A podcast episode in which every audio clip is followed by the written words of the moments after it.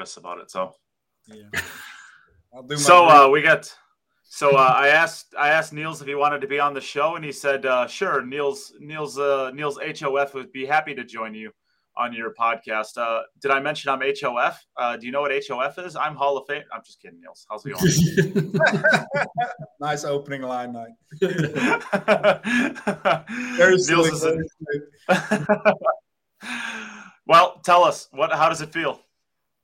It feels nice, man. I've had uh, what is it, almost a week now to let it sink in, and uh, I said this at the other uh, interview with Mike.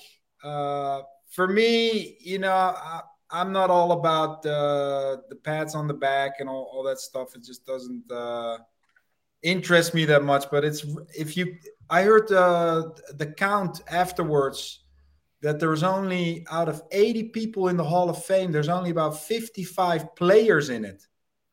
And if you think about that over the last, what is it, one hundred twenty, one hundred fifty years?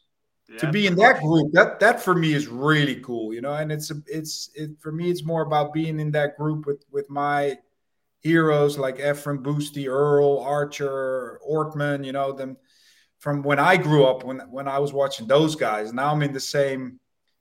Uh, yeah, group. I wouldn't say elite club. Blah blah blah. It's more that that that group. That's really cool, I think, for me. Does that answer the question? Yeah, yeah. I mean, it's, it's, it's I mean, it's definitely it's definitely an honor. Uh, I mean, you look at the the people at. Obviously, it, we talked about this a little bit uh, a couple of days ago. We we did a show on who we voted for and why. Uh, Melina, Mike, Mike Pinoza, and I were all three voters for the Hall of Fame. For full disclosure, you got my vote. Uh, if you listen to that that podcast, uh, you were actually the only person that I voted for on uh, the ballot this year. And I gave my reasons for it there. So if, if you're interested in why I voted for Niels and only Niels, you could head over there and you could, you know, listen to why. But uh, it is, I mean, at most, you're basically going to have one person in per year. Uh, there was one year where Johnny Archer and Allison Fisher were both, uh, in, you know, inducted into the Hall of Fame. But other than that, it's been one every single year. It's brutal no, to get into this. Uh, I was there for Rodney and Belinda one year, and well, I, uh, well, I thought there was Harry Hearn. Yeah, okay, oh, but, that's, no, well, but you're those, talking about meritorious service. Not, yeah. yeah, so those those are meritorious service. So uh, only one player can be inducted at any year unless they both get over seventy-five percent. So every every year, every other year, they'll have a, a player up for the meritorious service, and then the year that they don't have the meritorious service, they will have. Uh, a legends of the a, a legends category, which is some player who got overlooked while they were on the ballot, never got in, and now they're being looked back on twenty years later and saying, "All right, well, this person didn't get in, but they're deserving. Let's get them in now." Uh, oh, okay. So every every year they have one player as as the greatest player category. That that I mean, you could get in multiple, but it's got to be over seventy-five percent of the voting. Um, next year might be a potential year for that. Uh, obviously, we all know Shane has turned forty this year. It's possible because you got Carlo Biado, Guy Young-Kim, and uh, Shane Van Boning that are all eligible next year. We've talked about that at length, too, as to whether or not uh, multiple are going to get in or whether or not you're going to give Shane, uh, you know, his his solo year. But then the following year, you might get Carlo Biado and Guy Young-Kim, right? So we'll see. Uh, but I guess back to where we were at. It's really hard to get into this Hall of Fame. It's really, really, really difficult. It's, you know, looking back over your career, you've been playing this game your basically your entire life, right? Uh, has it really totally sunk in yet, the players that you are a part of now? Uh, yeah, I mean, I've been on the pro scene. Let me think. I got in, I got really into it since I was twenty.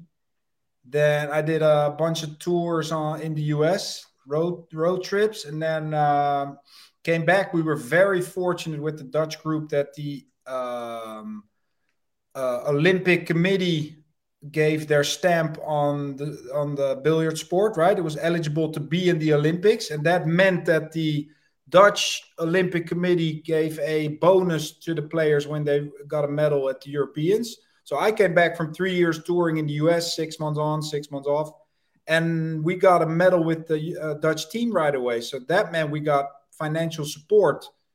Uh, so I could continue my pro situation right out of the gate coming from the U S. And then in two thousand one, so this is in what is this, ninety-nine, two thousand. And then two thousand one, I had my breakthrough year with that Tokyo thing. That was a, a big check. So I, I had financial freedom very quick.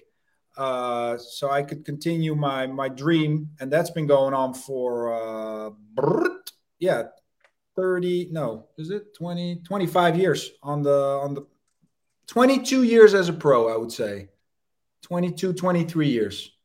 Yeah. So to be, like I said, to be part of my heroes in that club, that's, that's the cool part for me. And all the rest is a nice big show, but, but, uh, to get the the votes from your peers, um, to be, I think that night will be cool. I'm curious how many of the the Green Jackets will be there, the former Hall of Famers or the current Hall of Famers, and and how many of the old guys and, and the current pros. You know, I think, that, no, I think normally they're quite good. I think normally they do like to turn up for these things. I think the majority of them will be there if they are able to be there. And with yeah. it being at the International Open as well, it's one of the favourite events for the for them to come. You see, you see a lot of the times on the Accustat, Accustat um, uh, live stream. You see, they get their they get the V I P area for the oh, Hall yeah. of Famers, and you see there's quite a lot of them there all the time. So it's, uh, I think it'll be a good night. I think you'll have uh, you'll you'll have plenty of those guys to uh, shake your hand, and you will get the pats on the back and welcome to the club. yeah. Could be quite an emotional evening, I think. yeah, it'd be, uh, it'd be a big build-up, I think. You know, now it's uh, it's like, wow, nice. But then you're gonna prepare, and I'm I'm uh, I'm, I'm really gonna push hard to get the girls there. That'd be a really nice moment, you know. And uh, of course, it's gonna it's gonna get built up like the Mosconi, you know. Always mm-hmm. like the week before, it's gonna build and build. And then I think when I'm gonna jump on stage and uh, it's your whole body's gonna be alive for sure. yeah. And you've still got, and you've still got a tournament to try and snap off at the same time. So. Yeah, I figured out it's the, it's on the Friday night. It ends on the Saturday. I, I have no clue how, how Pat's running the event now. I think it's now single elimination. I think that's a big bummer in my humble opinion, because I've always thought the power of that event was the double elimination till the finals, right? So even if you had a bad session on Friday and you're uh, you're jumping into the losers bracket, you could still come all the way back. And now it's single elimination last thirty-two also. So anyway, it's it's uh, probably that Saturday will be semifinals, finals. So the Friday yeah. night, if you if you're not uh, still in, you can have a couple of wines more. But if you're still playing, yeah, you got. I mean, you're in the final four, so you got you still got. You gotta get, yeah, you gotta get ready. Well, you said two thousand one. I, let let me just go through. There's probably some missing from here because I can't believe this is the only uh, uh, list, or this is all that's on the list. But I guess these are the major ones. So, European champion straight pool, just a couple of times. Uh, two thousand two, two thousand three, two thousand four, two thousand seven, two thousand fourteen, two thousand seventeen, two thousand eighteen. Nice of you to let somebody else win one now and again. Uh, was European, European champion eight ball, two thousand fifteen. The nine ball, two thousand thirteen and fourteen. You got third place at the World Championship ten ball in two thousand eight. World champion straight pool in two thousand eight. You got to the final two years in a row in the eight ball, two thousand ten, two thousand eleven. Winner of your first pool Masters, two thousand thirteen. Nine ball world champion, the big one, two thousand fourteen. And then another World Pool Masters in two thousand eighteen. And then probably about another one hundred events in between. I'd like to just go back to two thousand eighteen, probably two thousand seventeen. Into mm. two thousand eighteen, tough year. You made you, yeah. You made think that you're never playing pool again. How, yeah. This, this is going to be my question. I, I mean, how close was it, or, and how close did you feel it might be to to that elbow injury being the end of your career? Um, I I didn't think it was going to end my career, but the the the toughest part of that period was that no doctor or Uh, in in in uh, Europe, we call it a house doctor, right? That's your local doctor. Or uh, nobody was was giving me a number. Like you're you're out for dude, you're out for six months. You got a tennis elbow. It was like, no, it'll be two weeks more. It'll be another week, another th- two weeks. So I was doing everything I could to try and get like back on track ASAP because there after that summer there was a whole uh, list of tournaments for the Mosconi ranking. We had tournaments in, in uh, Germany and then uh, whatever. It was back to back to back. And I, and I had to start uh, canceling events. So this was the start of it, right? That was in August, because I came back from a vacation. I drove back from Italy in two days. And, and that summer, I already had some some problems left and right. I was I was swinging uh, Cena on the on the swing. I could feel like, what's going on here? And then it would go away, and then it would come back, and then it stuck for a while. I played the Euro Tour in Holland, and I I couldn't shake somebody's hand. It was like, oh man, and I couldn't break the balls really good. It was really hurting. And then I said, you know what? I'm going to go to the physio. So I went to the physio here in my town. This guy tested me. He says, yeah, you got some problems with your elbow. You got you got to start lifting this weight, right? Do three kilos. Do it every day. It was way too much. And uh, after three days, my arm, it just blew up. I went to the, to the pool room here. I lifted my cue. I had to drop the cue literally out of my hand. I was like, what the hell? So, so the uh, inflammation got so intense. That's when I had to start taking a break. So that carried on and on. I got really anxious. I was like, what is... And nobody said it was a tennis elbow. So I'm doing everything I can, blah, blah, blah. To make a long story short, I flew into Holland, had an appointment with a uh, sports doctor from the Olympic Committee. He tested me. He says, boom, you got a tennis elbow. And I said, what? A tennis elbow. You're out. You're out. This could be six to nine months. I said, man... And uh, he said, you got U S Open coming up and you still have a chance for the Mosconi. He said, we could give you a cortisol injection, right? That's what they sometimes do. And I was I was anxious about that. I said, he said, listen, it's not gonna, it's gonna not gonna hurt, blah, blah, blah. It's not gonna hurt.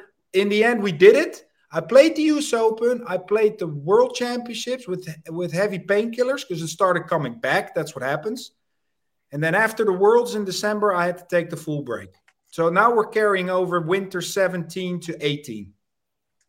And that's when I had to go into full rehab for ten weeks. I couldn't play, winter, dark here in Scandinavia. And it was it was really depressing. I couldn't do any sports, couldn't swim, couldn't bike. Then finally I could start running. And then I had to really build myself up and just build new muscle. I had to build new uh, muscle tissue here around this this this uh, the spot where everything comes together. So I was I was pretty depressed. I didn't think it was going to end my career, but I had I had doubts about uh, just what was going on. Could I get the same power back? Could I have the same drive back? Uh, what would happen if I couldn't continue? You know, you're just you're thinking a lot. If you have a big injury, anybody that has a big injury or had a big injury, you're thinking about it. You're thinking about it all the time. Wait, my. Uh, It's especially if you've got nothing else to take your mind off it. If you're not allowed to do any other sport, you can't take your mind off it. I didn't have anything to do. I couldn't work on like the, the course or or uh, YouTube channel. I couldn't I couldn't be productive at all. So I went crazy. If I can't be productive, that, that's just my personality. I get I get really irritated. I got to do something every day that's productive, either work out or something that makes me feel good. And uh, so that was a really hard period. But then finally, step by step, you know, I did all the work. And finally, I got the green light from the physio here. Uh, we made the movie about it with Kamui, the great little three-minute movie. And then, I mean, I remember I was allowed to break the balls for the first time. And it still hurt. And I was like, oh, my God, man, I got to go to this tournament in three days. What am I, how am I going to do this? I was allowed to play ten minutes, then twenty minutes, thirty minutes. And uh, I just went there, and I just I just was just glad to be there. And then I beat Raj, you know, scrappy. Then I got through Dennis. I ran three and out, but I was still I wasn't really playing that good. But then, then I got pain free in the semifinals against Carl, and that's when all the breaks just flew off. Right? I've been at, I had pain for ten weeks, and when I got pain free, it was like I just shifted gears, like from second gear to tenth gear. I just didn't. I just wanted to play. I didn't care about anything. I was just a little kid in the ballpark, and uh, I just wanted to play. That's what you see in the video. So if you see those matches, I'm just, I'm just, just freewheeling. I'm just running out from area, kicking balls in, just running out, man. That was that was the most fun I had at the Masters ever. I think those two matches for sure.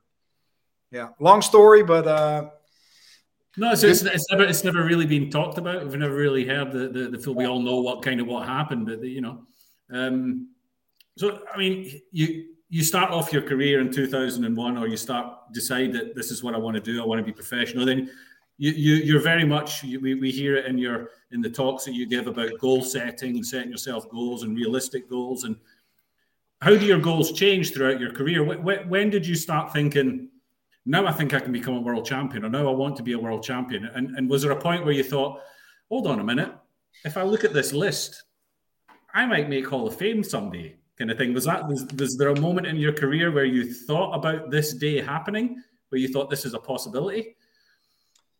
Uh, yeah, I think when you start racking up some big results, especially the world title in twenty fourteen, then you start thinking like, hmm, I might have a chance for this. But it wasn't on my list, or I, I wasn't working towards it. Let's put it that way. I was just trying to win tournaments and just play play better and better and better.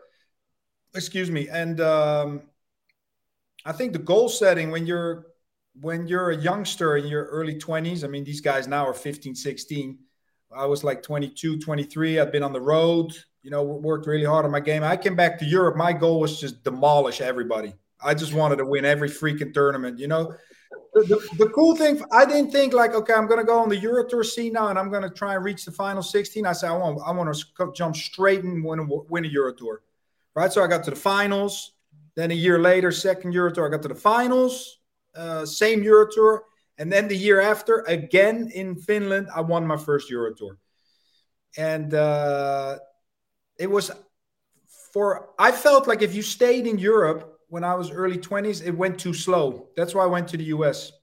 And in the U S, I got so inspired, man. I'm around these champions all the time. I'm on the road. So I came back to Europe.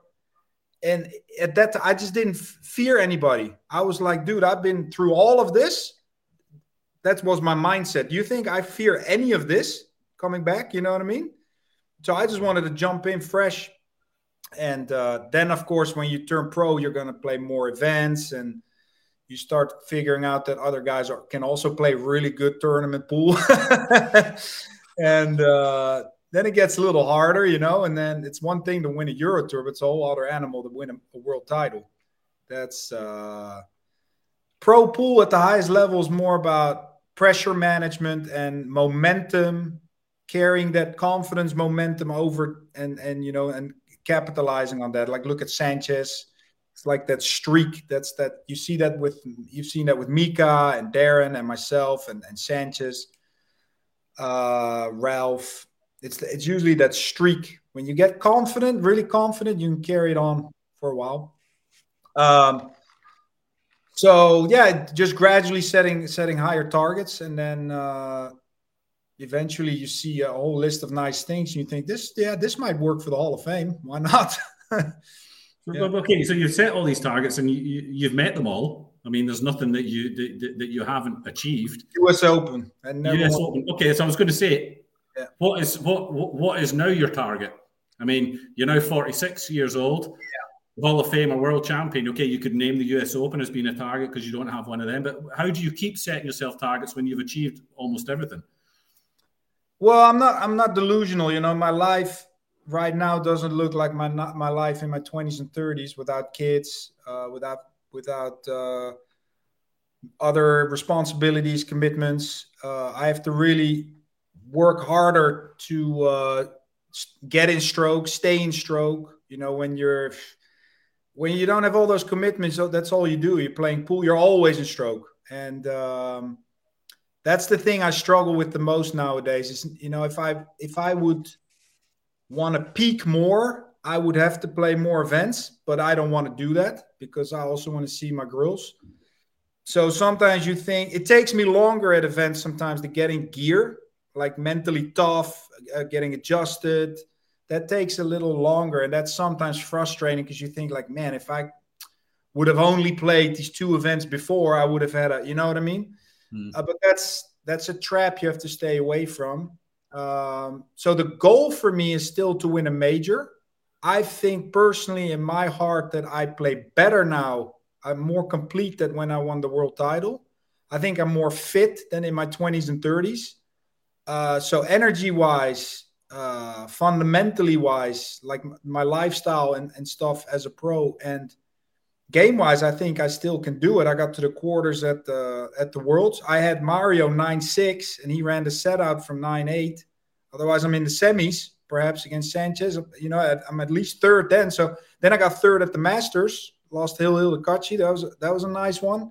So it's still there. It's just uh, it's it's a little harder with, you know, playing. There's so many events. I got to just pick them. I can't play everything. It's that, you know, that that would not be my my life wish at the moment. So that's sometimes internally a struggle, but uh, also I can let go of that pretty quick because I I'm uh, I'm ri- I'm rich on the home front, so to speak. I have I have a nice I have nice girls that sometimes drive me absolutely crazy, but I'm there. Tell me about it. I'm, I'm there, you know. I'm in I'm in the arena with that also. So you you talked uh, you talked a little bit about, about the mental side. Now I do want to get to that in a second, but I want to touch first off about uh, you, you said um, you wish you would play more events, but you know, all things considered, how do you actually pick your schedule? Do you just look at the Matchroom schedule and say, all right, this is mine? Do you look at the Predator schedule? I mean, how are you actually looking through everything that's available and saying these are the ones I want to throw my hat in the ring on? Yeah, good question. I mean, uh, well, if you look now. Uh, it's kind of summertime, so I said, okay, I'm taking three weeks off. Even if there's a Euro Tour next week, I say, okay, three weeks off. We're going on a little trip here on Saturday, a week.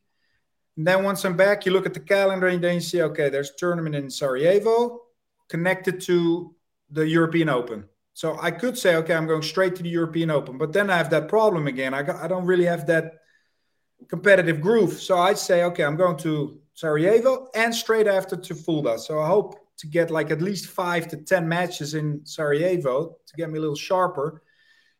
Uh, then there's a little break again.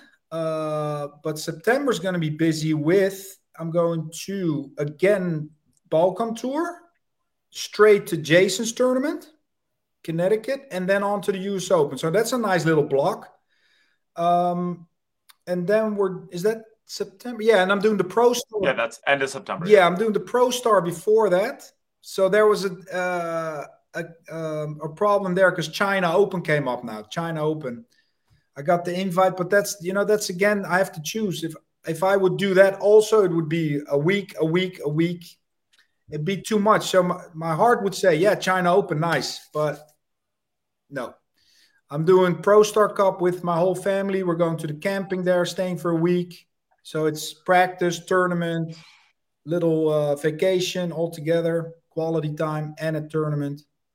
So I try to do these mini blocks throughout the calendar. And uh, you know, if you're if you're now a, a youngster, a touring pro, you would just go left and right. You know what I mean? You would go from China to to there to the European Open to the U S three weeks, four weeks. Go to uh, the Philippines. What's up, Asian Open? You know what I mean? But, I guess, uh, I guess, I guess, in a way, because there are so many tournaments now to pick from, you can make your schedule based on what you want to do, rather than being free in between the tournaments, the only tournaments that you have to play. You know, if there's only one tournament every month, then your free time is decided by when the tournaments are. Whereas now there's so many tournaments that you can turn around and say, I'm taking this three weeks off because it's the school holidays. I'm going to go to some with the family. And you know, there's a tournament before you stop. And there's a tournament yeah. when you come back, because even there's just a tournament every week now, yeah, potentially, yeah. that you could go and play, you know? True. Um, so you're never you're never going to go dry. I think anyone, if, if you want to be one of those young kids who just plays absolutely everything, then, you know, you're living out of a suitcase for three hundred sixty-five days of the year and you're only traveling, or you can just choose to pick and choose the, the ones that you want. And I think most, I think most people, they're, they're prior, Nate asked, you know, what, how do you pick your tournaments? I think the majority of people, their priority at the moment goes towards the nine ball ranking kind of thing. That seems to be the the the the way the most are doing it if they have to pick and choose. But I, I, I like the way that you always go to your you you always uh, go to like the, the Pro Star and the Longoni tournaments. Uh, you've got a very tight bond with Longoni. I mean, I can't believe that in all the time that you've that, that no other cue manufacturers have been trying to headhunt you and get you to move, but you've always stayed loyal to Longoni, kind of thing. You're like a sponsor, you're like a sponsor's dream. You don't go chasing the yeah, no, yeah, you see players are switching queues every couple of years if they get offered a better contract. You're always very loyal to your sponsors. Is that something you're that that that, that yeah? How do yeah? How to say that? Is that is that something that you, you're very deliberate in, making sure that if somebody is going to support you, that you do the best that you possibly can for them and support their events and all that kind of stuff? I think uh, it's it's a really good relationship with Pierluigi. You know, I've been with him since I think it's two thousand three or four. Um, and uh, they're just really good people. So, you know, every time we see him, we go out for dinner and we uh, we catch up about the scene and about new possibilities with products and new developments. And uh, he's just a really, really good guy. Uh, and of course, we have to talk financial stuff also, but that's never been a, an, an, an issue or a, a debate or anything. It's uh, it's just a really nice family uh, feeling. And also you can you can say, okay, I'm going to go to this Q brand for three years and then who knows, they might drop you. And what do you have then? You know what I mean? I've been with Longoni for twenty years and uh, we've never had any issues whatsoever. If there was anything that came up, it was boom, pick up the phone. And fifteen minutes later, we spoke things out, which there was hardly ever anything anyway. So, uh, you know, even if I get thirty-third at a tournament, doesn't even matter. You know, or if I win, it's great, but it's more the long, the longevity of it and the, and the branding. They believe more in the branding in the long term.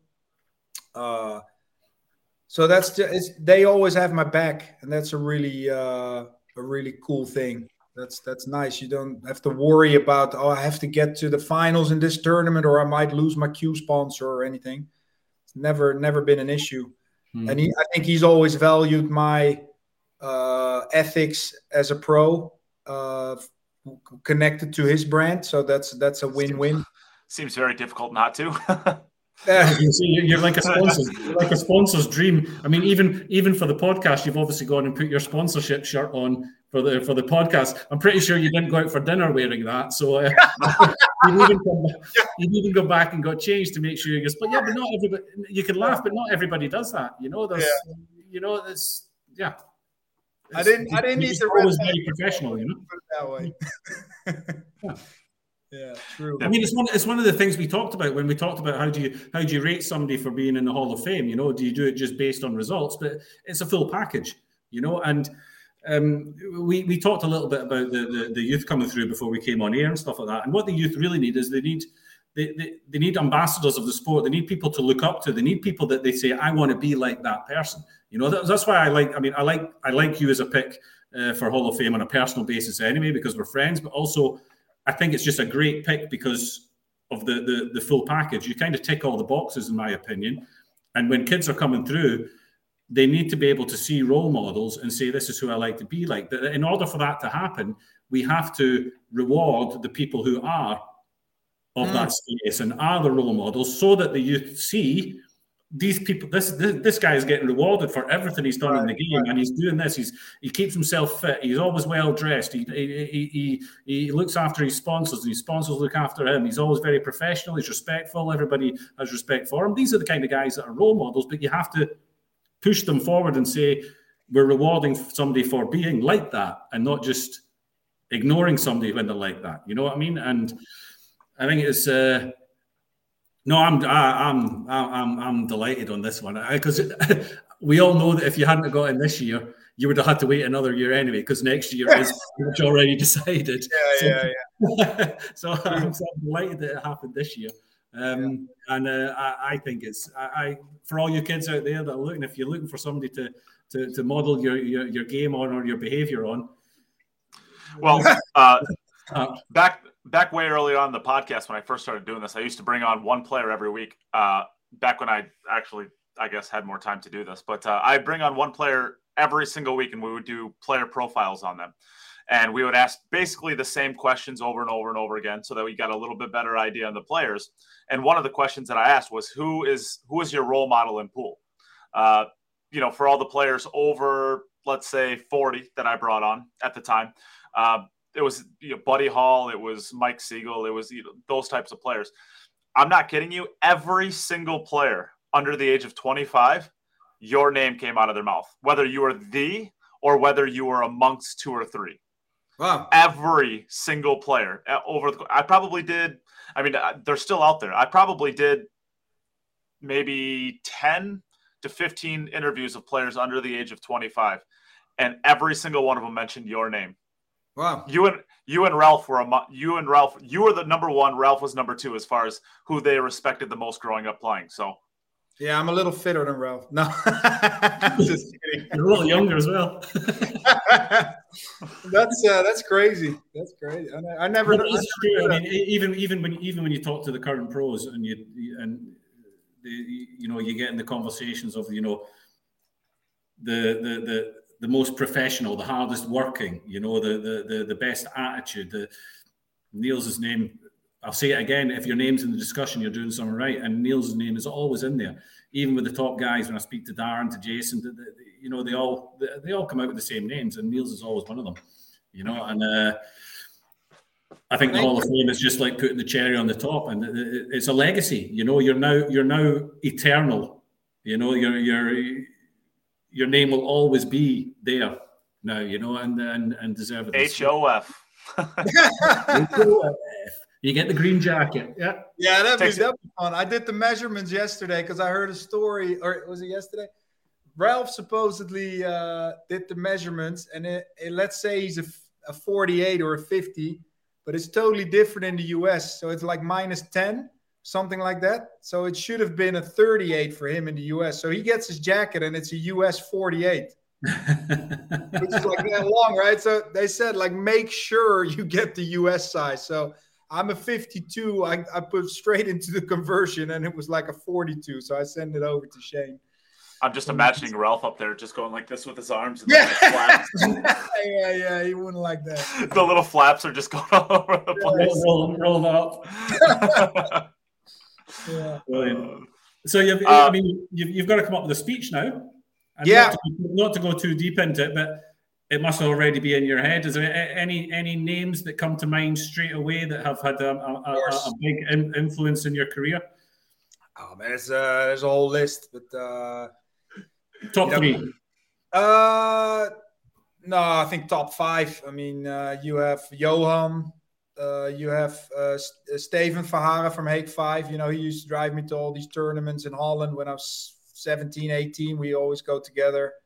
From Hague five. Then you have Alex Grunewald from Hague five, who got me in contact with Joe Kerr uh, when I was twenty. That was my first contact in the in the U S. So that's a, then Johan. Also uh, spoke with my parents when I was seventeen. Tried to convince them more to, to push me to, to keep playing.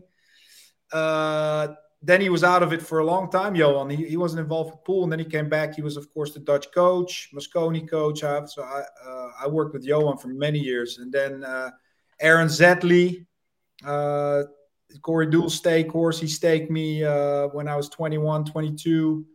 Friend of mine. You know, he let me always play better players. He always put me in the box against better players, stake me, because that's how he believed I would get better. And then uh, I'm probably forgetting. I, I, you know, I got to make a list, like top five. That Johan. There's so many guys, man. It's unreal. My wife is, I mean, top of the list probably my wife, you know, because also if you got the jet lags, you know, it's not it's not easy to be with a pool player. And it's, uh, uh, she is a pool player. She used to be a pool player. I'm trying to get her back on track. She's not going to happen. But Kat, Kat got a silver medal herself at the Europeans and a bronze medal years ago. So that's how we met at the Europeans in uh, two thousand four. Um So she knows the game in and out, and we travel together.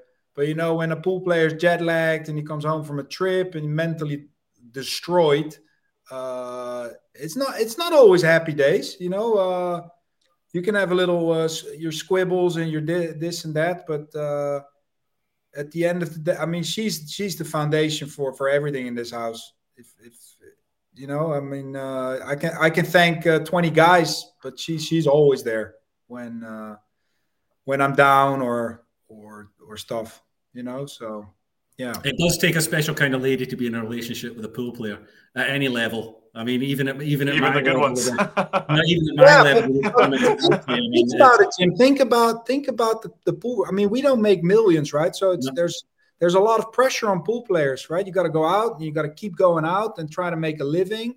And there's uh, there's been many divorces in the pool world. There's not a whole lot of a lot of guys that are on are on tour with with uh, two kids and no. that have uh, a marriage. I mean, it's very few success stories. It's yeah, hard, well, you know none, I mean? none, none, none, none with two kids with the same woman that they're still married to.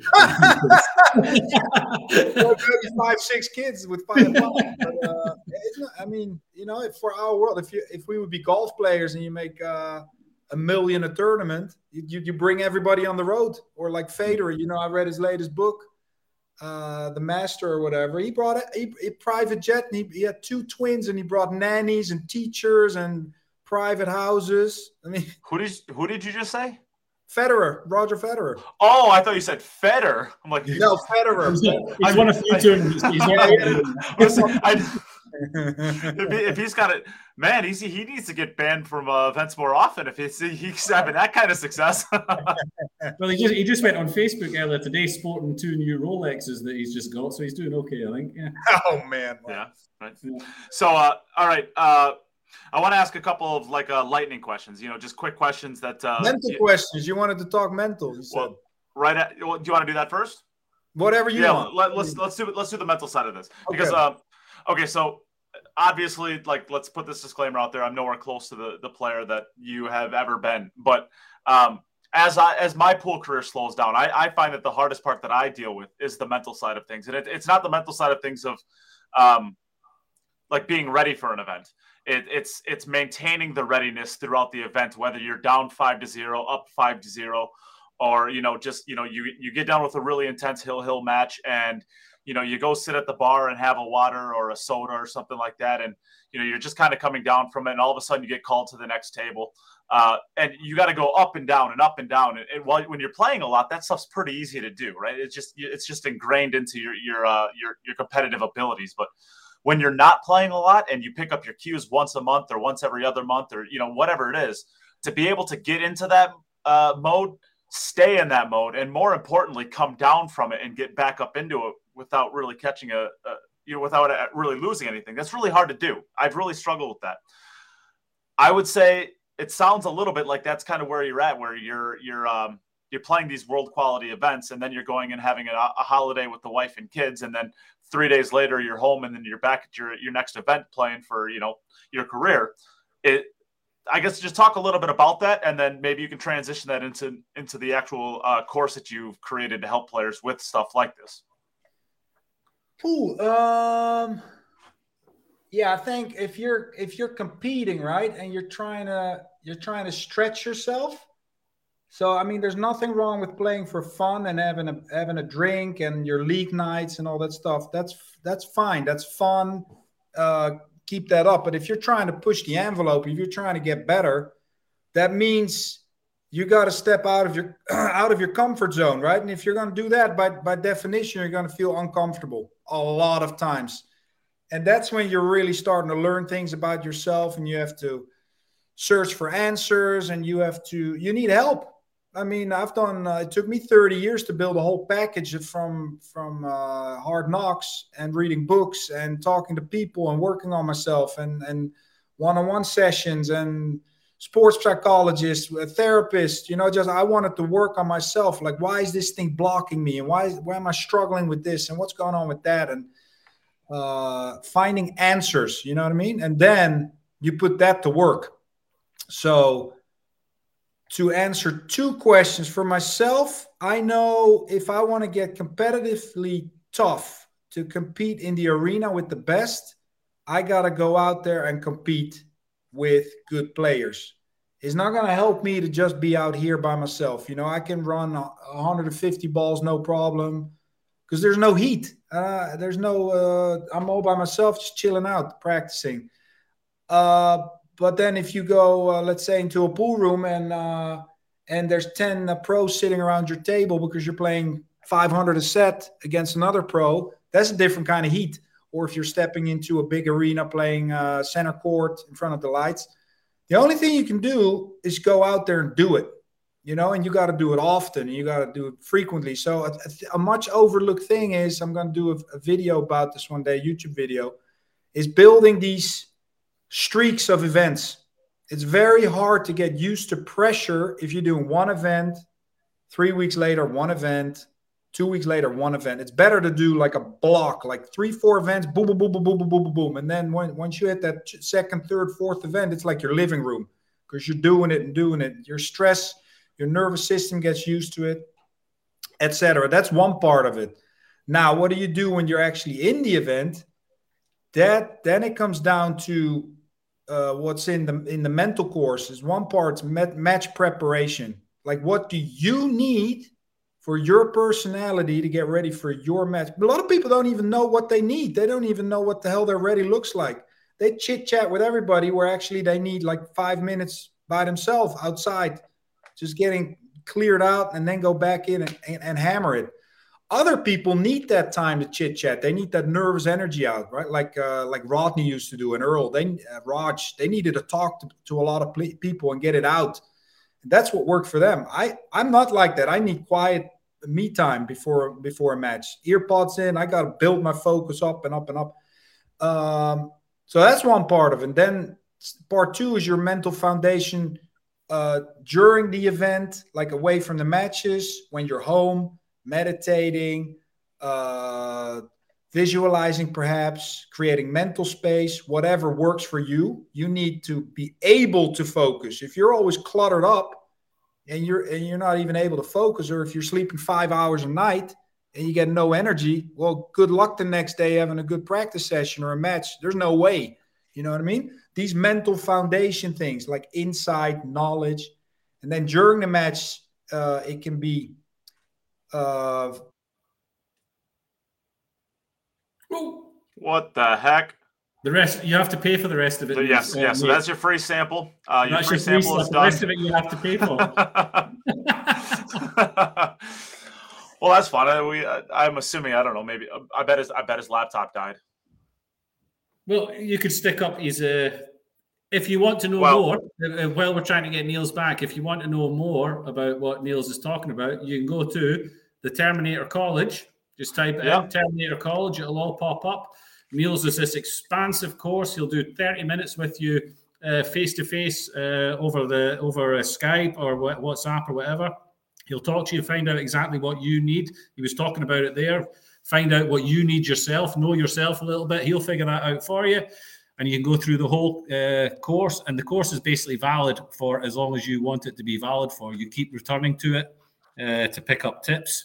And... Um, He's put a lot of hard work into that, and uh, I've only heard good things from the people who have who have uh, gone into it. So it's worth taking a look. Go to the Terminator College and have a look at it. Yeah, I put it into the comments, so if you want to see it. Uh, I know we, we brought him on to uh, – after, actually, I think right after he uh, he finished this up, we brought him onto the podcast to chat it out. And so we do have a podcast there too if you want to know a little bit more about the specifics of it. There he is. Well, he's back. Are we back? I think. Testing. Yeah, we got you. I can't see you because Nate's we put up this. We can hear you if you can hear us. Testing. Can you hear us? Test. Yeah, I can hear you guys. Can you hear me? Yeah, we can hear you. We just couldn't see yep. you because Nate Good put up this massive big Terminator College banner over, the, over your lost, face. Uh, I lost connection a little bit. I had some struggles here. I apologize. Uh, so where was I? Ment- uh, mental match play. That's uh, all about handling tilt, expectations, frustration, anger, all this stuff like uh, insight, talking to yourself, breathing exercises. That's really powerful. And then after the match, where a lot of people struggle is they... Perhaps they're really hard on themselves and they go into a slump, right? Uh, this didn't go well. Uh, should have done this. I suck, blah, blah. And I have a whole schedule of uh, feedback loop that you can go through. It can take you maybe five minutes, ten minutes to keep you positively charged for the next event. Like what went well? What needs work? What are you going to do to fix it? Instead of this, I suck, I should have done that. uh, I'm not playing well, blah, blah, blah, blah. And then there's a book list, quick learn guides, and then you get thirty minutes of Skype with me. That's all in the big course. So that, I mean, that was really cool to make that standing there. Over twenty-five hundred people have joined the college. Uh, so that's, that's really wow. cool. So yeah, that's really cool. So that's, that's insane. twenty-five hundred. Yeah. Oh man, come on now. No, you're, still- good. It's, you're good. It's Nate that's frozen. Oh, it's Nate. I said, oh man, not again. I'm frozen. I'm getting nervous. yeah. Am so. I frozen? No, you're good now. You just oh, okay. Yeah. yeah. You put you put yeah. meals on tilt. yeah. Back to the breathing.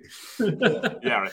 And I will, uh, on Facebook, I will pin uh, the link to Terminator College dot com. It's just Terminator College dot com. So uh, if you want to check that out, that's that's where you can get that for. Um,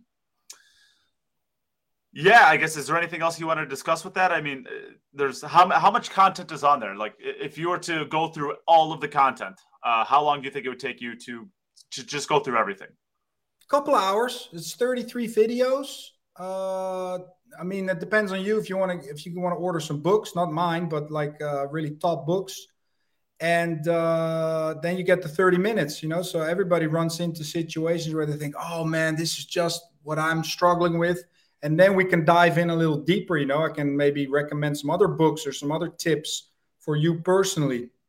That's really cool. I've met a lot of nice, really wonderful people in, in chats, and you know, you open that screen on Skype or whatever. You, you've never met this person, but you're you're on the same path. Like uh, you know, I I feel what they feel, and and uh, you're not that much different because you all share the same nerves and and and you know, pressure and passion and all that stuff. So it's really cool to uh, to be able to help people from all different ages, and uh, it's cool. Right now, I'm doing thirty percent discount because of the Hall of Fame. So just go to the college and then checkout page. It's Fame thirty in big letters. You get thirty percent off.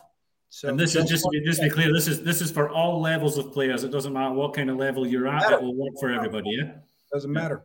Yeah, exactly. And Fred Dinsmore says uh, it works. Perfect. Wow, he needs. Well, uh, well, there you go. Fred, Fred, Fred, I recommend Fred, I know Fred, and, I know Fred. He's got some mental issues, so if he says it works for him, then it, it must be pretty powerful stuff. He's, uh, we're all working uh, on stuff. Yeah, Freddie. Yeah. Okay. I got, uh, I got just one. I got one more question. Now that you're you're forty-six years old and you've built up all this this this. massive amount of information that you have through your years of experience and, and, and doing all your mental stuff and everything. So let's say we, you had the opportunity of the forty-six-year-old Niels Feijen going back to talk to the twenty-two-year-old Niels Feijen. What you, you, you get five minutes with him. What are you going to, you know, what's the kind of things you're going to be saying to him? Um, I would say one thing, and that is play one pocket. When I was, because I went to the States and I never properly got introduced to the full power of one pocket. When I was twenty, man, it was so boring. It was just tapping balls. And then now, like ten years ago, you got this D V D from Scott Frost, like Power One Pocket, man. It's like, dude, if I would have seen this when I was twenty, you know, I would have been hooked. And uh, it would have given me so much uh tactical game when I was younger. You know, we were fi- we were figuring out everything by ourselves at, in that generation. The break, kicking, we were, you know, now it's all on YouTube. We were trying to figure it, figure it out with, with Alex Laley and Nick and me and Rico. And how would we do this? How should we do that? And the drill for this. And, you know, these guys, they knock off ten years of their learning curve, these youngsters, just because it's all online. So I would definitely say, work on your tactical side ASAP, because I was just a run-out uh, addict. I just wanted to run out and run racks. Uh, that's why one on the spot with a normal rack is still my favorite, because that's where I ran fifteen racks in a row. And and straight pool, you know, you just get the run-out, run-out. Um, but, yeah, I, I think besides that, I wouldn't I, – my work ethics and, and all that stuff was really high already then, so I would just say just just keep keep hammering, just do the same thing, you know, and then eventually the life lessons will will will follow. But for Poel, the, the tactical side, ASAP, especially for for for the youngsters. Yeah, I can't be, I, I can't believe you said one pocket. I've just got this vision now of Melina Mike dancing around his living room. Neil said one pocket. Our one pocket. Yeah. Brilliant. All right, Niels, you ready for a couple uh, rapid questions? Let's do it. All right. What was your most accomplished win? Everything taken into consideration. Uh, twenty fourteen world title. All right. Uh, you never win a single event the rest of your career, but you can trade that for a U S Open title. Which do you take? No. Do you take it? No, no way. For, you mean everything I've won now, put that away and get No, no, no, no. To, to from here going forward. So you will not win another event for the rest of your career, but you'll win this year's U S Open. Do it. Yep. Happy man. Yeah. You win. Yeah. Not. I like yeah. that. I like that. Yeah. Okay. Uh, remove. I, I, I, would, I, would, I would take the same, by the way. that's that's that's funny, Jim. Okay, uh, what is so? If you could win three, or what are the what are three more events that you want to win by, by the end of your career? Obviously, the U S Open being one of them. Uh, uh, three. I mean, U S Open. I would say one. I mean, if if. I would like to win another European straight pool just for personal reasons, just because I uh, I just have something with that event. Really, I started to make my goal to try and win ten. I got seven. I got close last okay. year. twenty-seven wins in that isn't enough. No, I mean, it's, it's not a massive it's not a massive goal, but it's just for personal pride. Because last year I ran four times one hundred in that event. I had three hundreds in a row. And I just felt I was I was the best fourteen one player in that room, and I wanted to win. You know what I mean? That's how you have yep. to feel as a pro. Otherwise, you cannot beat these guys. So uh, that's just personal. Another, I would just, uh, I think another, you know, these are massive goals. Another world title. I really had a strong desire to this winter to win that world title because it it came like right after the Christmas period, right? A little break, couple of weeks off. And I, it just, man, it just, I would just felt it, you know, I wanted to put everything into winning that thing. We had Dutch championships, then straight to Taiwan, the boot camp, and then straight to the world title. You know, I put every effort into it to, to get a good result. I really wanted to win. I, I did as good as I could. You know, I played good, good preparation. So that would be, of course, a, a massive win. So I hope that answers it. Yeah, perfect. Uh, Who was your favorite person to play against in your entire career? Like, who who is it you saw on the bracket, you get to play them, and you just got excited for it? Maybe, maybe because you had a good record against them, maybe just because you like competing against that one person. But who, looking back at your career, who is the one person that you enjoyed playing? One guy? Or, or, or a few. Yeah, there's a couple of – there's multiple reasons. There was uh, Efren – because he was, uh, I mean, he was the greatest, the, the, the, you know, the elite of the elite in my twenties. I saw him do just stuff that's unbelievable. But we've all heard those stories. So he was the inspiration. And then get to play him was just, the focus was just boom. And uh, I always, I always, for some reason, I always played good against Archer. I just had matches with him where I just played like unbelievable. And, uh, you know, I, I, I have really good respect for Johnny. I uh, think he's a really nice and, and really cool champion. Uh, also in the Mosconi, I've always had nice chats with him. So I, I enjoyed playing him. We had really cool battles. Also Hill Hill at the U S Opens. And uh, there's other guys, but that's that's personal reasons. That's more um, rivalry stuff. And uh, not gonna seems like that. A perfect platform for it. Let's hear it. uh, respect for the other guys. Is there anybody on on the on the other side of it? Is there anybody that you didn't like playing against for any sort of reasons? Yeah, I think uh, to be honest, I never liked to play the the guys that manipulated the rack. like uh, I had no problem with with a little bit of pattern racking. You could you could talk about that and get it out of the way, but to cheat on the rack and really leave gaps, and uh, I just felt it's so, it was, it's, so nice, it's so nice to hear a professional actually call it cheating. Well, I mean, for me, I'm a, and I completely agree, it is cheating. I'm a biker, right? Call it cheating. But Jim, I'm, I ride my bike. The Tour de France is going, right? I followed bike cycling for years. And for me, it's doping. Yeah. It's it's mechanical doping, E P O doping, all together in one thing.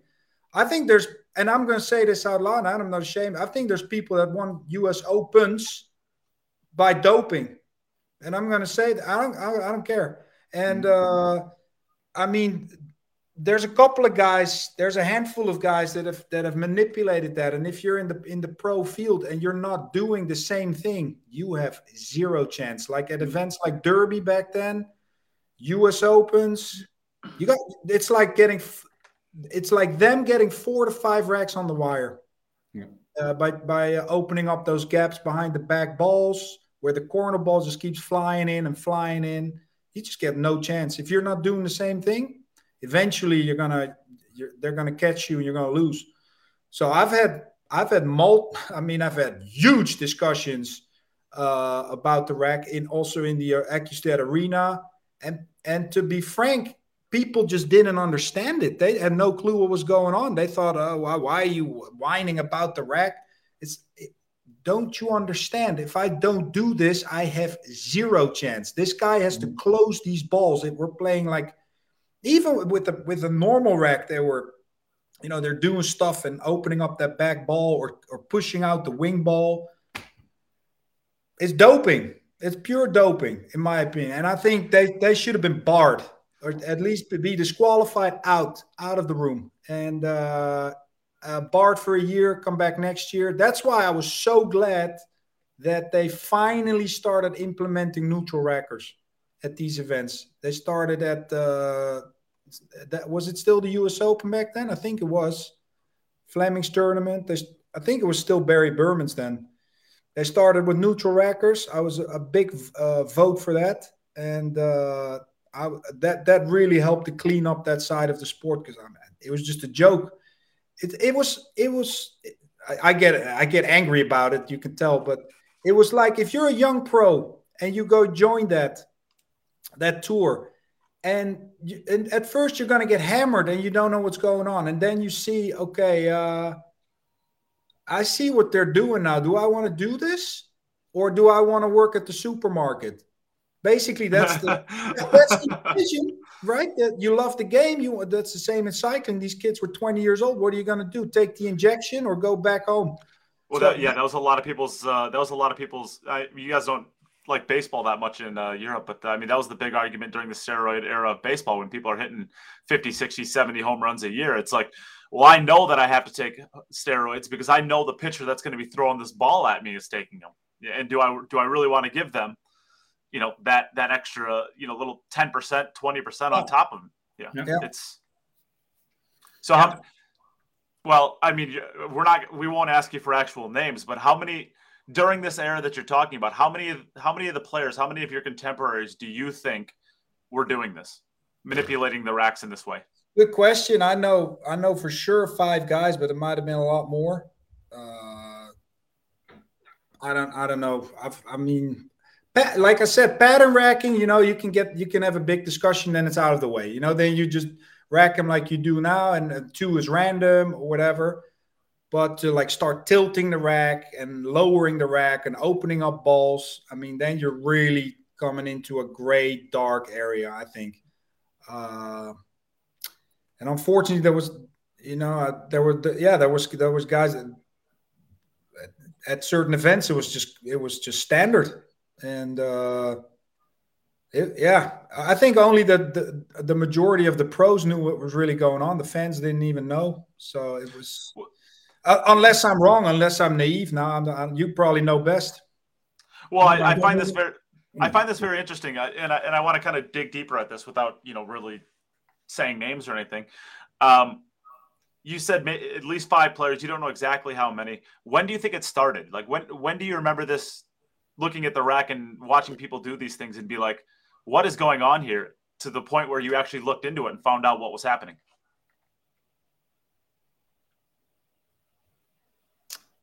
Wow.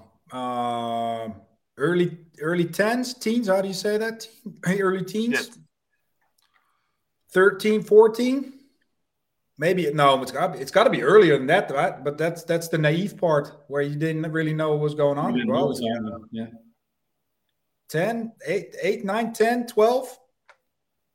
For sure. Th- for sure. I really started seeing things at uh, like uh, thirteen, fourteen. Uh, and then it became kind of classic uh, at the Derby, where it just started seeing things that weren't r- really possible, like breaking from the box and the corner balls flying in three hundred miles an hour straight on, you know, stuff like that. That doesn't happen uh, three times in a row. That's impossible. Mm-hmm. Um, stuff like that. I don't want to. I don't want to make a big discussion out of it, but that's just what, what I what I saw. And um, no, but I, I think. I Yeah, we, I think we've probably gone deep enough on it. But for me, yeah. It's just refreshing to hear a top pro actually refer to it as cheating, whereas it seems to have universally, it's called rack manipulation rather than just plainly cheating, which is what it actually well, is, you know? And the, the, the reason why I wanted to go as deep into it as I did is because uh, I think one of the players... Hall of Fame. Well, I'm bringing it back to that, right? Because one of the players that's that's on the Hall of Fame, and we talked about this, uh, Mike Pinoza and uh, Melina Mike, one of the reasons I won't allow Corey, or Corey Duell won't get my vote was because I think a lot of the stuff that he did with the soft break and uh, the kind of manipulating of, especially the eight ball, eight ball breaks, where he used to, you know, he, I told the story of uh, when he was at the Carom Room in Beloit at the Spring Classic, he was banking the wing ball off of an eight ball rack, making that ball, and then three balls would leave the rack, but he would make a ball, so it, it's not an illegal break, and then he would just basically dink and dunk an entire rack, and his eight ball, his eight ball racks would take fifteen to twenty minutes per piece because he's playing safety breaks every single time. And uh, I, I don't know the exact start to this, but I've heard stories from players that said basically the the, the rack man, uh, manipulation was kind of started by Corey Duell off of that soft break and the, you know, the kind of things that went into that before. And I look at it as being cheating too. I mean, I, I look at absolutely, if you're, if you're, if you're fingering the balls and you're trying to get gaps in certain spots, you're trying to basically set, you're, you're basically trying to take the, the break out of it. You're, you're saying you're no longer playing a break, you're playing a shot. And your shot is by hitting the rack at this speed on this line, and it's going to make this ball here. Uh, the break should not be a shot. It should be a break. It should be a random explosion of balls that you think you can try to control, Uh, but you don't always know, right? Uh, well, I think that we're happening with these racks. Just to interrupt you, Nate, I think, uh, first of all, I don't want to name names. That's for people to decide for themselves. I will. I, I just have, yeah, I will. I just have an opinion about the, the rack. Uh, but in the end of the day, it was up to the organizers to stop it by putting in neutral rackers. And when that happened, that solved the problem right away. Now, Having having said that, I think there is a skill into reading the rack. There's a big skill in reading rack. That's that's really knowledge. Uh, if you can look at a rack and you can see certain things, and uh, without manipulating, you can see that ball's going there. That's a skill. That's knowledge.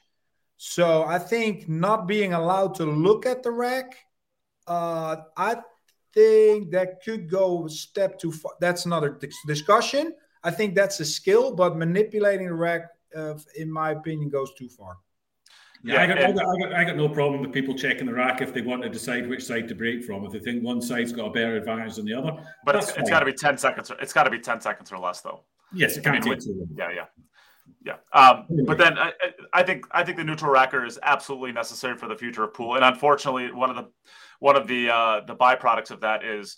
I, I believe I remember a, a match that you had uh, at the World Pool Masters this year. If I'm not mistaken, I think it was Hill Hill Niels, and uh, you smashed the rack, and about six balls uh, got outside of the. There's like basically you smashed the rack, and almost nothing opened up. And I believe that was Hill Hill, uh, the match that you lost at the, uh, the Masters. Do you remember what yeah, I'm talking about? Was, I mean, this. You know, I mean, we're getting a little lost here, but. Um, The thing was, there, there's always this discussion, right? Like, okay, you got to break them firm. All right, what is firm? What is firm? It's because there was uh, uh, great layer, uh, great lady players that joined the Matchroom events the previous years on T V they broke as hard as they could. Uh, and then that was a, a kind of a medium speed. The the men player copied that break, and he gets a warning on T V. You have to break him harder. So w- what is that? That's that's it doesn't work.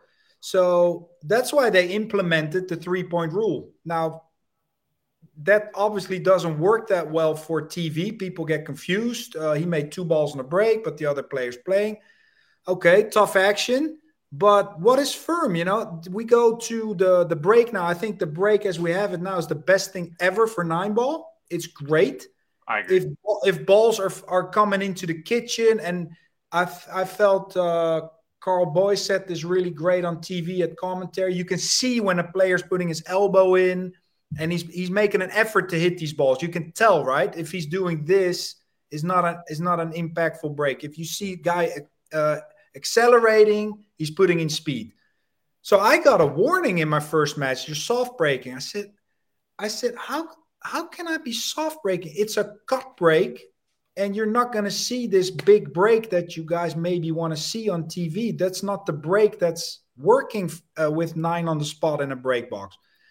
So we had a uh, an open discussion after the match, after the Joshua match, and we did some testing on T V. I said, Uh, to sum it up, if you hit the rack too thin, you're not going to get a lot of action. So you could have hit it with a good speed, but you hit them too thin, so you're losing impact.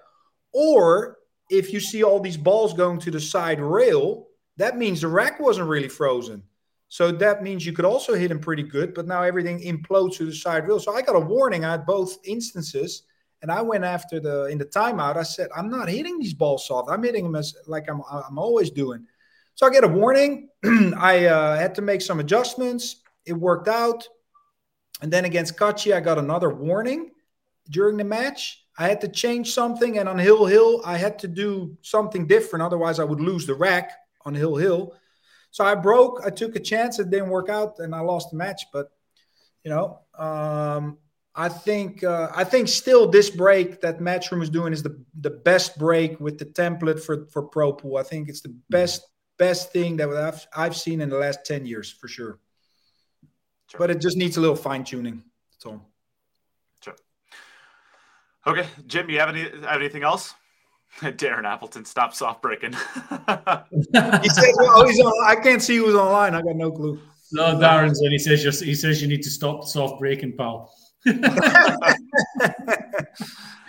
Peter, old now. He doesn't have that power anymore, Dan. You know how that feels. Yeah. Yeah, Peter Braun asked a good Bosnia story, Niels. Good, good what? Good Bos- a Bosnia story. You got a good Bosnia story? Peter Braun uh, asked it. No, no, I don't. Nah, that's, uh, I mean, beautiful country. uh, Bosnia, beautiful country, tough history. So it's, uh, you have to go see for yourself, but a lot of nice, friendly, passionate people. Um, yeah. Really, really, uh, I'm I'm happy to go back to that tournaments. Like really good passion. So, one more one more thing. Mosconi Cup this year. You in? You going to get in this team? Uh, my goal is to win a major. So the initial goal is not to get in the Mosconi Cup because I'm not playing enough events. Uh, but if I win that major, I'm going to be right up there again. So uh, that's the way. If I'm going to get in, that's the way I'm going to get in. Not by racking up a, a, a lot and a lot of points. I have it's to make. One, it's going to have to be one big bang. I got to yeah. make a big move. Correct. Yeah. yeah. All well, right. Well, maybe it's going to be in Fulda in a couple of weeks. Yeah, let's see. Ka- unfortunately, Kachi's not going to be. Uh, looks like uh, the, one of the front runners for that final. What happened? Spots. I saw a picture. What happened? Because I'm not on Facebook. He, what, he, he got a he car was, accident. He was, he was racing. He was racing, and he. Flipped his car, had a massive car accident, and he smashed up his entire arm. Ten, oh, tendons tendons were all torn, broken, tendons torn. You could see he had the cast on his, and you could see his fingertips were all black. So there's obviously a lot of damage under there. Oh, man. Oh, wow. So he is, uh, he's kind of, I think he's finished for the year, I think, probably. Yeah. So that's, this, is, this, is, um, this, this is Niels's, oh, that sounds horrible, but wait a minute, that puts me one more. no, no, no, no. That's, that's, no, no, no. No, it's, it, okay. Uh, by, by, all, by all accounts, he was he was very lucky to to walk out of it, kind of thing. Yeah. Yeah. Yeah. Jesus. yeah the, the, the message that I that I saw from him was, uh, you know, I'm I'm pretty messed up, but could have been a hell of a lot worse. So. Yeah, you know what he's like with these cars and stuff like that. It wouldn't have been thirty miles an hour that he was going, kind of thing. It would have, uh, yeah. I didn't know he was racing, man. All right, guys, I'm gonna go back uh, and put the youngest. Niels, it's been awesome to talk to you. It took a little bit longer than expected, but listen, thank you very much. Delighted for you. Can't wait to see you in Fulda. It's your round, and then uh, get practicing, man. Yep. You got it, and man. Congratulations, congratulations again. All right, cheers.